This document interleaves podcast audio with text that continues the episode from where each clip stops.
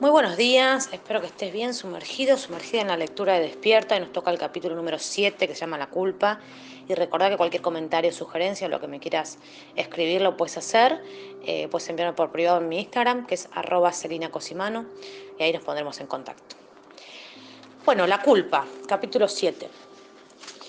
Después de haber terminado el trabajo de la vergüenza, seguía con otro gran sentimiento, la culpa, una de las emociones más destructivas que una persona puede sentir. Recién ahí comencé a procesar toda mi historia con quien sería la persona que me ayudó y condujo a mí misma, a mi centro, ni más ni menos que Mariano. Otro proceso doloroso y muy profundo, pero altamente necesario. El proceso consistió en empezar a perdonar todas las actitudes que de él no me habían hecho bien, pero más que nada, a perdonarme a mí misma por mi comportamiento hacia él. No me servía de mucho analizar su actuar para conmigo. La que estaba viendo una gran transformación era yo misma. Por lo tanto, me dediqué con mayor detalle a analizar solo mi persona. Al fin y al cabo, la que siempre estará en mi vida soy yo. Recuerdo que en esta etapa de purificación pasé toda una semana vomitando en el baño.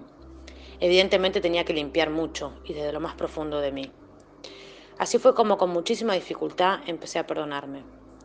Cuando comencé el proceso de todo esto, no solo no podía perdonarme por dejar que la oxidación me alcanzara por completo en mi vida, sino que pensaba en Mariano, en cuánto daño le habría hecho a alguien que tan bien vino a ser en mi vida.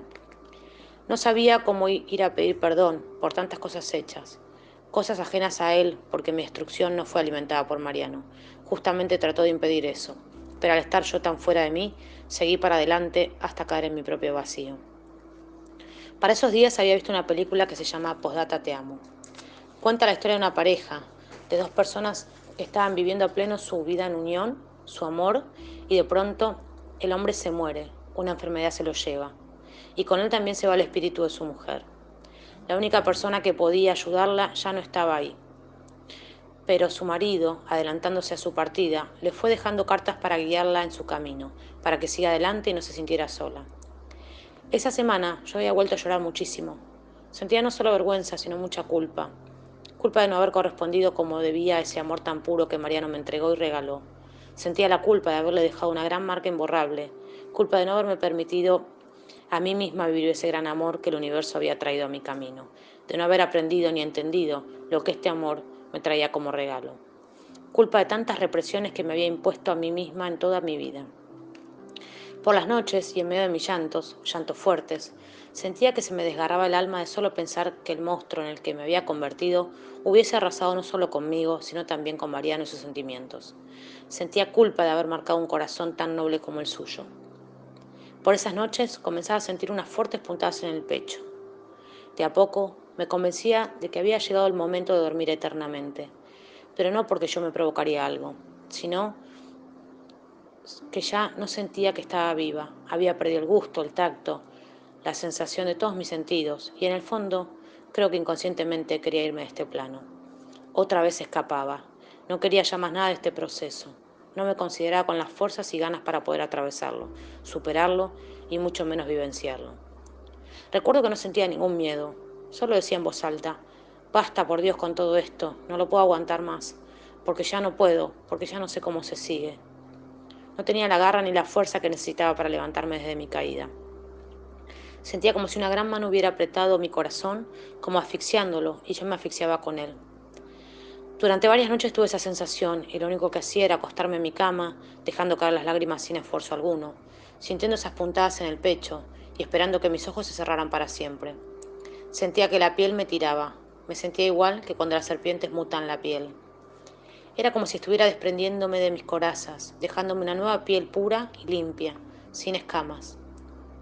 Ciertamente estaba viviendo una muerte, pero no de mi persona, sino de mis personalidades adquiridas, Selina 1 y 2, quienes también me llevaron a la oxidación total. Cuando pasaron los días y vi que seguía despertando mi cama, recordé la película Postdata Te Amo. Y fue sin dudarlo que comencé a buscar primero a Mariano y luego iría por mi familia y amigos, ya que Dios indicaba que no era mi momento Aún decidí no quedarme con ninguna sensación en mi interior y compartirla con las personas a las que ciertas actitudes mías les habían afectado de una u otra manera. Recuerdo que en la charla que mantuve con Mariano no dejaba de aparecer la pregunta, ¿por qué ahora y no antes todo esto? ¿Por qué este cambio ahora? Porque aún Me quedaban cosas por superar, procesar y vivir, para encontrarme, para sentir y entender el amor, tanto a darlo como a recibirlo. Todo lo que pasó fue necesario para que yo llegara a vaciarme por completo, para luego crecer y alinearme con mi centro y llenarme de cosas maravillosas. Él fue mi puente hacia el amor, fue mi principio y mi final de algo extraordinario, fue mi principio en el camino del amor hacia mi persona y fue el final de mis viejas personalidades. Luego busqué y sané cosas con mi familia y amigos y con toda persona que se merecía mi agradecimiento y yo necesitaba su perdón. No quería dejar este plano sin antes exteriorizar todo lo que había analizado y aprendido en este viaje. Y me encargué de eso uno por uno hasta terminar con mi larga lista de personas a las que necesitaba ver. Y acá termina el capítulo 7. Nos vemos en el próximo.